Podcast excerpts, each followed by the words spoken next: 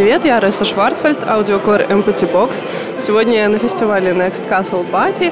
Буду ловить здесь э, людей, которые показывают игры, которые делают доклады и, как всегда, задавать им всякие странные вопросы. Сейчас я на стенде ребят из Dead Monkey Games, которые показывают свою игру Finger Boy. Это Аня Поперека и анонимный геймдизайнер. Что у вас за игра и что вы планируете из нее сделать в итоге? Начну с конца. Мы планируем сделать игру. Игра про маленького мальчика, который боится темноты, который попал страшный дом, наполненный тенями. И не умеет ничего. Он даже ходить не умеет, умеет только ползать. И игрок должен помочь мальчику выбраться, добраться до кроватки, используя интерактивные предметы вокруг него, прокладывая путь из света. Сейчас в игре есть пять уровней, да, это демка. Скажи мне, пожалуйста, анонимный геймдизайнер, чем будет дополняться игра, и какой она планируется в конце разработки? Не, ну, конечно, мы уже продумали на 10 шагов и 10 апдейтов вперед, как будет развиваться наша игра. У нас обязательно появится звездный разрушитель, э, крейсер, короче, Галактика. А free-to-play? Вот как раз мы для этого и построим этот крейсер, чтобы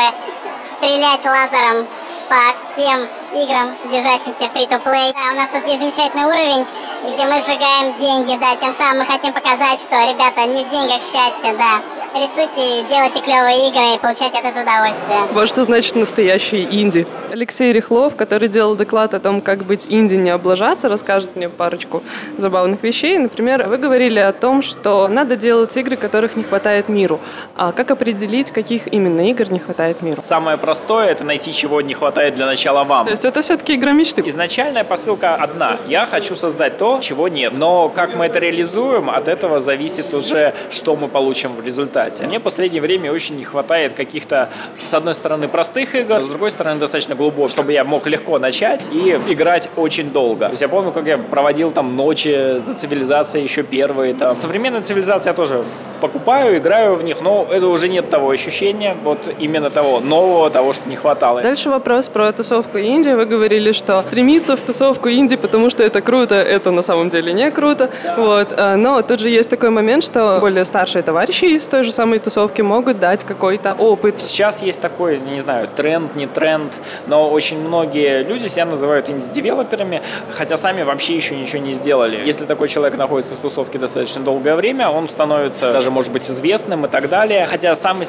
по себе он может из себя ничего не представлять. И все его советы, которые он даст, они могут быть отрицательными наоборот. Некоторые даже еще ничего не начали делать, могут быть даже известными, даже могут зарабатывать деньги, не создав ничего. Это Может, они хорошие маркетологи. Если они действительно работают. А просто говорить, ну, это у вас все не получилось, потому что это вы сами идиоты, это, конечно, может любой. Но если у вас есть чем поделиться, если вы хотите что-то узнать, то, конечно, в эту тусовку надо входить. Но с этими целями, а не только для того, чтобы потусить. В общем, конструктив — это важно. И третий вопрос касается показа ранней версии. Все знают, что это на самом деле очень важно, но не все знают, насколько ранняя версия должна быть, чтобы не испортить впечатление у игроков до релиза. В тот момент, как вы хотите получить почему-то фидбэк, вы можете уже показывать. Начать можно с простого. Если вы боитесь э, большой совсем аудитории, что вы там испортите ощущения там или еще что-нибудь, вы можете пойти в кафе. Около университетов есть большое количество кафе. Подойти к ребятам и попросить поиграть в эту игру. Бесплатная фокус-группа. Не совсем фокус-группа, но вы хотя бы получите фидбэк не из своего круга. Им, да, конечно, может быть э, сложно сказать вам неправду, но вы можете смотреть на их мимику, смотреть, как они играют в вашу игру, на что они обращают внимание. Если вы им еще зададите правильные вопросы, будет вообще замечательно. И это вот э, тот момент, когда вы получите свой первый фидбэк от реальных своих пользователей потенциально. Сейчас я поймала Таню Ветрову, э, художника, фэнтезийщика, которая рассказывала о том, как давать ТЗ художникам. Ты говорила, что ты рисуешь в основном фэнтезийных персонажей, там, монстров, ну вот именно в этой теме, и что как бы переключаться на танчики и на казуал это вообще нереально. Насколько это вообще валидно для остальных художников? Есть ли многостаночники? Есть многостаночники, но их, как правило, очень мало, потому что чему-то научиться, особенно кардинально новому, это занимает много времени. В принципе, относительно производства даже и нет особо смысла требовать от художника прям переключаться между кардинально, кардинально разными стилями, время, поскольку он будет тратить очень много времени на переключение. Возможно, это я такая медленная, возможно, но я переключаюсь, ну, как бы я работаю на проектах, всякие разные бывают, но в офисе. Но на фрилансе я предпочитаю брать вот что-то одно. То есть существуют такие специализации, да, очень много художников, каждый в своем стиле конечно, работает. Конечно, конечно. Вам нужны картинки в стиле комиксов, идите к комиксистам, полно. Есть те, кто рисует там более фотореалистично, есть те, кто рисует более стилизованно. Другой вопрос, да, что нужно потратить время на поиск. Сколько вариантов скетчей надо предоставлять заказчику? Ну, с заказчиками, которыми я работаю давно, э, хорошо и упорно, как правило, один. Но если, например, заказчик новый, или иногда это оговаривается сразу в ТЗ, да, или там в контракте, если вы подписываете контракт, как правило, это, ну, штуки три. Три оптимально, потому что пять, когда ты присылаешь пять, некоторые говорят, о боже, давайте пришлем пять скетчей, чтобы заказчик выбрал. Заказчик теряется, и начинается полная катавасия и карусель, когда он делает Франкенштейна из скетчей, типа, давайте кусок отсюда, кусок оттуда. Поэтому, если вдруг э, заказчик требует несколько скетчей, лучше остановиться вот на трех, чтобы они были разными. Ну, вот кардинально такими прям разными. Еще такая очевидная вещь, что надо все утверждать на этапе именно скетчирования, но потом, когда ты уже рисуешь финальную картинку, если там есть какие-то изменения, за них надо доплачивать.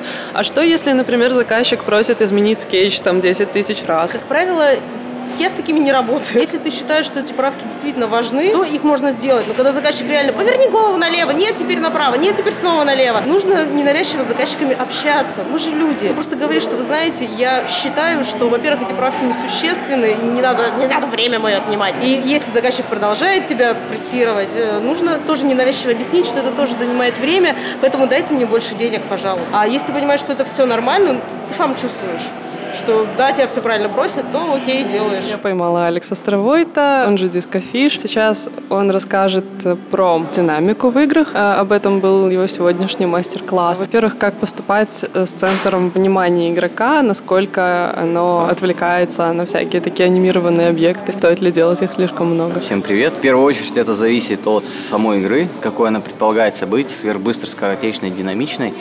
Это уже зависит от нее. И на этой основе э, уже строить вот ту самую динамику объектов, про которую я говорил. И делать ли много отвлекающих элементов или нет, также э, это может зависеть от вашей игры. Если у вас какая-нибудь там хардкорная игра, это можно сделать фишкой, чтобы игровые элементы, которые вокруг, вокруг игрока, они могут как бы отвлекать вас, тем самым усложнять игровой процесс. Но это, опять же, это такая сложная вещь, с которой нужно очень хорошо работать. Но и еще есть такая вещь, если персонаж очень грамотно сделан с точки зрения графического дизайна, то есть, если отвернуться от монитора и через какое-то время повернуться, и, и сразу глаз зацепится за этого персонажа, то значит ваш персонаж сделан очень, очень хорошо, и в принципе глаз все время будет следить за персонажем. Ну, то есть это такая серьезная работа, на которую нужно уделять очень много времени и внимания. Когда ты делаешь несколько игровых планов, ну, в смысле графических планов, на которых у тебя куча объектов, куча персонажей, как ты поступаешь со звуком? Просто беру и озвучиваю. Делаю все интуитивно. Расскажи нам про сиквел Undo the End. Сиквел был, был уже очень давно, он называется Redo the End, грубо говоря, прямое продолжение. Там есть э, различные временные периоды. В первой игре он один, то есть это это прошлое, когда было все хорошо и не было войны. Продолжений там несколько. Историческая эпоха, средние века, а наше время, когда было все хорошо, и то есть э, наше время, когда все плохо. И надо переключаться между этими временными периодами, решать головоломки, так скажем. Сейчас Руслан Григорьев из Unity, который делал доклад про тестирование софта и игр в том числе, расскажет нам, чем отличается тестирование на аутсорс от тестирования на офисе стационарного. Тестирование на аутсорс, конечно, имеет свои особенности. Плюсы, например, в том, что эти люди независимые, и на них не может повлиять мнение, не знаю, друга программиста. Или там продюсер не может на них как-то давить. Есть еще также плюс, если их попросили сделать какое-то тестирование специализированное, в котором они хороши. Ну, например, да, вот они всю жизнь тестировали браузеры и знают, как это делать. Минусы заключаются в том, что, например, группа, которая отдается на аутсорс тестирование, может не знать многих аспектов игры. Вот недостаток информации может кстати, негативно там рассказаться, начиная с простых вещей, когда люди будут писать баги, которые не баги, просто потому что они не знают, да, заканчивая тем, что они будут, ну, скажем так, копать не в ту сторону. Плюс еще ключевой важный момент, то, что группа, которая занимается внешним тестированием, которая тестирование дает на аутсорс, а пусть это один человек или несколько, должна уметь организовать эту работу. То есть могут быть технические сложности с фидбэком? А скорее технические сложности с приемкой и сдачей работы. А расскажите, пожалуйста, про автотесты, что это такое и почему их все так любят? Ну, то есть мы двигаемся в сторону роботизации, наша, наша цивилизация вообще, да, все больше и больше вещей делаются машинами. Есть такая иллюзия людей, которые не хотят тратить время на ручное тестирование, я объяснял уже почему, да, потому что зачастую они недовольны его результатом. Люди почему-то так устроены, что они всегда ищут панацею. Тестирование само по себе штука сложная, очень сложная. А написать хороший тест, который будет искать баг и найдет его не один раз, это сложно. А написать тест automation, это еще в два раза сложнее. Да, у автотестов есть большая проблема. Они приносят результат не сразу. Они требуют больших инвестиций, очень больших, с самого начала. Они требуют очень много усилий на поддержку. Я видел очень мало людей, которые могут писать тест automation. Но это возможно, и более того скажу, что это нужно. И еще вы сказали, что игры — это самый сложный софт в мире. Почему? Пункт первый. Игры часто делаются без спецификации. Природа игр такова, что это творчество. Представьте себе художника, которому вы дадите спецификацию на картину. Ну, у нас было такое в соцреализме. Слева пионеры, справа коммунисты. С точки зрения программной, игры очень сложная вещь. В большинстве своем из-за рендеринга. Картинка очень часто продает игру. И там, соответственно, миллион технологий, начиная от макапа, от motion capture, заканчивая шейдерами, сейчас новомодная вещь, э, physical based shading. Современный рендеринг стремится к качеству картинки киношной. Плюс как игра сама составляющая, да, геймплей очень сложный, потому что миллион инвариантов. Да, то есть, если вы просто построите де- дерево use кейсов в игре, ну, это будет что-то невообразимое. Это просто сложно, но это интересно. Сейчас Александр Ахура, который делал мастер-класс по созданию звуковых эффектов для персонажа, расскажет нам, почему люди так любят кинематографичные звуки. Дело в том, что за время существования кинематографии сложились некие стереотипы восприятия. У людей создаются ассоциации. Я говорю скорее о том, что вот недавно, например, я играла в Shadow of Mordor, когда персонаж рубит кого-то мечом, а там, по идее, должен быть такой звук, как будто меч врезается в плоть там, да, или в доспехи, но при этом звучит тонкий металлический звучок, э, очень высокочастотный, которого там, в принципе, быть не должно, но он там смотрится очень органично. Это связано как раз именно с этими стереотипами восприятия. То есть надо примерно следить за сложившимися стереотипами, да, э, и как-то исходя из этого уже дизайнерить звук. Ну, скажем, у меня это интуитивно. И еще э, расскажи, пожалуйста, что сложнее, генерировать звуки с помощью синтезатора или записывать их, или брать из библиотеки, редактировать? Тут дело в подходе, который использует конкретный саунд-дизайнер. Я использую подход э, синтеза и использования библиотек, потому что ну, мне так удобнее. У меня нету подготовленного помещения для записи звуков. Не могу сказать точно, что сложнее. Ну, мне кажется, равноценно. Тут вопрос скорее, что интереснее. Когда ты э, создаешь звуки для персонажа, ты выделяешь какие-то характерные особенности, создаешь образ этого персонажа у себя в голове? У меня этот образ формируется, но немного абстрактно. То есть я в ощущениях примерно представляю, каким он должен быть и как звучать. Есть и другой подход, более системный, когда э, просто выписывают э, качество персонажа, и потом следует уже этому списку. У меня эта концепция, она не выражена четкими терминами, она такая туманная. Сейчас я поймала ребят со стенда Not Games. Привет, меня зовут Юля, я по совместительству еще и а, репортер. Короче, блогер Empathy Box. У нас э, сегодня есть свои три стенда. А, Мы там демонстрируем три игры. Все они от разных авторов и, в общем, довольно разные. Меня зовут Федя. Я там представляю игру Гармониумс под творческим псевдонимом Vast Swag.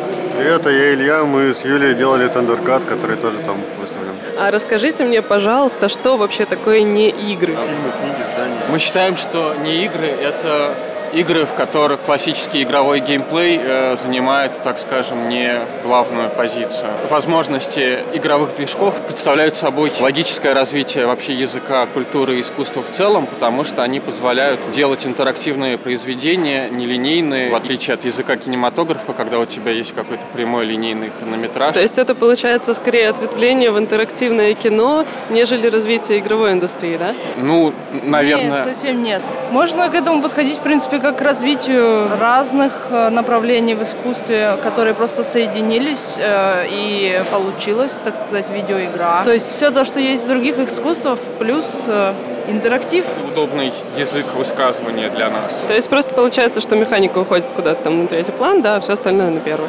Ну, Нет. просто самый распространенный вопрос, когда люди вот видят такого рода игры, они спрашивают, какой в них смысл. У меня сразу как бы обратный вопрос, ну, то есть, почему они видят какой-то глубокий, интересный смысл там в каком-то абстрактном набирании очков Ферме. или там прокачивание там 80 уровня. Меня всегда возникало чувство конфликта, что мне рассказывают какую-то красивую историю, а, ну, между вот этими роликами, когда начинается сам геймплей, ты становишься каким-то роботом, который все время втыкается там в стену, ему нужно там куда-то подойти в точное место, чтобы совершить какое-то определенное действие. Если заходить именно с позиции развития видеоигр, вот это как раз то, о чем сейчас говорит Федя, сделать так, чтобы в механике был смысл. Не просто осмыслить какую-то конкретную механику, то есть мы решили сделать там, не знаю, шутер, но нам нужно туда какой-то сюжет вложить, и мы хотим это сделать гармонично. Нет, подход скорее от э, смысла, от э, некого посыла. Он не обязательно какой-то конкретный, это может быть э, эстетический опыт, что угодно.